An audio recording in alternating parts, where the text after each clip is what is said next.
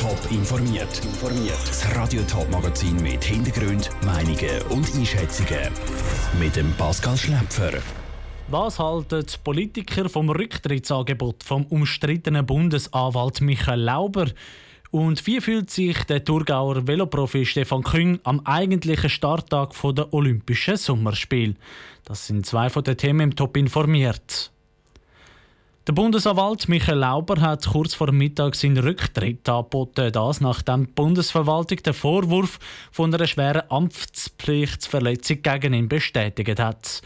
Der Dominik Meyerberg hat mit Politikerinnen und Politikern aus dem Bundeshaus über das Rücktrittsangebot reden. Sie alle zeigen sich erleichtert. In einer kurzen persönlichen Erklärung schreibt der Michael Lauber heute, dass er seinen Rücktritt anbietet.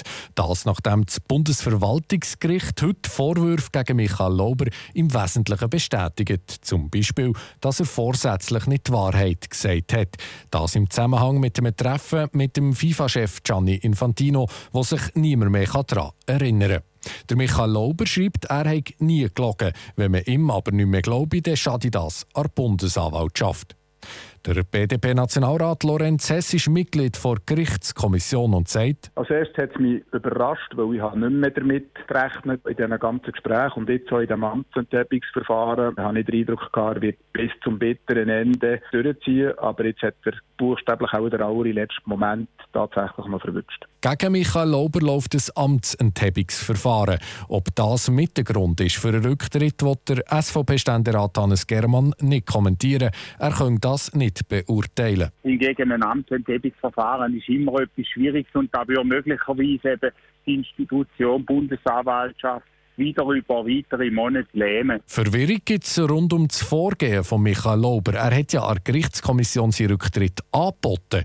Sibel Arslan von den Grünen und Mitglied der Gerichtskommission. Eigentlich bin ich erstaunt, weil es gibt nichts anzubieten. Entweder tritt man zurück oder man möchte das Ganze weiterziehen. Das Gleiche sagt der Kommissionspräsident Andrea Caroni. Die Gerichtskommission sei gar nicht zuständig, einen Rücktritt anzunehmen oder abzulehnen. Die Gerichtskommission hat einen anderen Job, nämlich dass solange Herr Lauber im Amt ist, oder nicht zurückgetreten ist, dass wir unser eingeleitete Amtsenthebungsverfahren mit der gebotenen Eile weiterführen. Aber eben bis dann kann er, wenn er will, zurücktreten. So wie ich das lese, hat er das noch nicht gemacht. Er hat uns ja immerhin noch versprochen, dass wir nächste Woche schriftlich noch von ihm etwas hören. Und auf das warten wir jetzt. Als andere, als ein Rücktritt in diesem Schreiben, wäre aber eine grosse Überraschung. Der Beitrag von Dominik Meyerberg.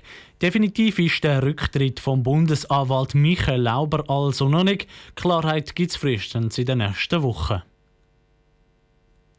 Anfang Juni hat ein Wolf im Kanton Appenzell Innerrhoden mehrere Geissen gerissen. Heute haben die kantonalen Behörden mitteilt, dass sie mit immer mehr Wölfen in Zukunft rechnen. Darum reden sie mit den Bauern, was sie ihre Herden besser schützen können. Zum Beispiel müssen sie bessere Häge bauen oder die Schäfe und Geissen in der Nacht in den Stall tun. Wie kommt der Entscheid von der Appenzeller Regierung bei den Naturschützern und den Jägern an? Selin Greising. Der Wolf fühlt sich offenbar wohl in der Region. Darum informieren die Behörden vom Kanton Appenzell Innerrhoden die Bauern und die Öffentlichkeit, wie es mit der Präsenz des Wolf umgehen soll. Weil sie gehen davon aus, dass sich der Wolf in Zukunft stark wird vermehren.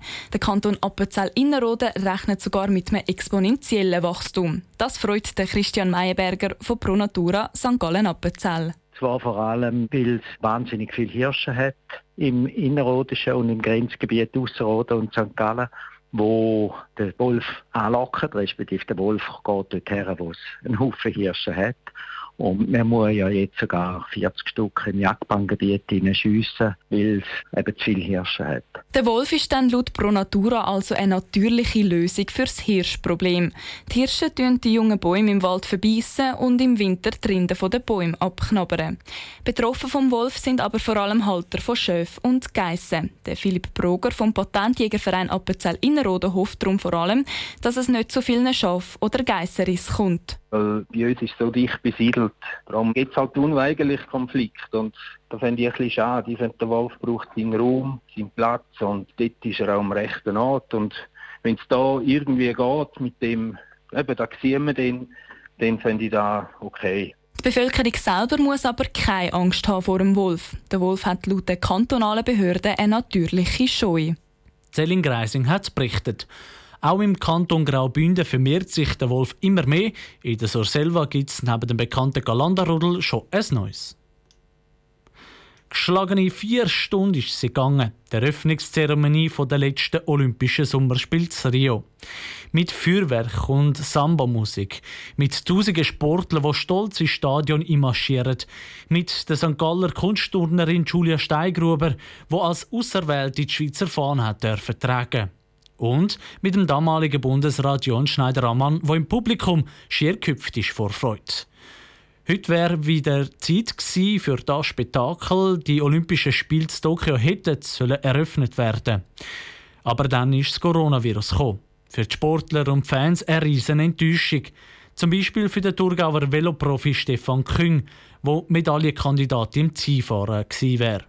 Sarah Frateroli hat von ihm wissen, wie er sich fühlt, wenn er an die grosse Eröffnungsfeier denkt, wo jetzt eben ins Wasser geht ist.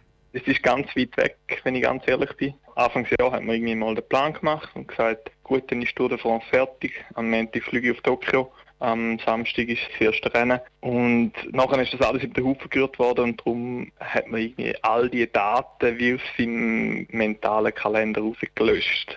Aber das heisst, Sie hadern auch nicht damit, dass das heute jetzt nicht losgeht?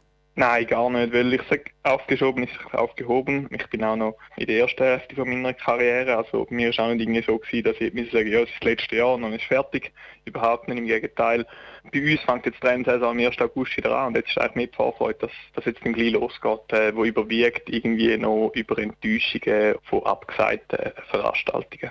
Jetzt ist ja noch nicht ganz klar, ob die Spiele nächstes Jahr dann können nachgeholt werden Wie zuversichtlich sind Sie da, dass es dann Olympia 2021 wird geben? Ja, momentan ist es natürlich schon sehr schwierig zu abschätzen. Wir hätten vor einem Jahr auch nicht gedacht, dass wir jetzt in dieser Situation sind und die High sind und nicht in Japan. Ich hoffe einfach, aber ich tue mir auch nicht groß den Kopf zerbrechen, weil ich sage, momentan die Situation zu akzeptieren, wie sie jetzt ist und wirklich eigentlich Schritt für Schritt schauen, jetzt zuerst mal die Rennsaison, die jetzt doch noch kommt, können gut äh, fahren. Und nachher, ich denke, im Winter wissen wir schon ein bisschen mehr, aber wie gesagt, ich, hoffe einfach, dass es doch klappt nächstes Jahr. Die Olympischen Spiele sind ja im Vergleich zu anderen Wettkämpfen, die es gibt, ein bisschen spezieller, weil dann ganz, ganz viele verschiedene Sportarten zusammenkommen, wo man vielleicht dann auch andere Sportler trifft, wo man sonst nicht gerade Alpot sieht an einem Wettkampf. Fällt das jetzt im Moment vielleicht ein bisschen, dass man sich nur so in seinem eigenen Zirkel bewegt? Ja, bedingt. Also ich wäre primär auf die Leistung fokussiert und weil eigentlich mein Rennprogramm vorher und nachher auch sehr stark ausgelastet war, wäre ich dann auch gerade unmittelbar nach dem Wettkampf wieder, wieder heimgereist.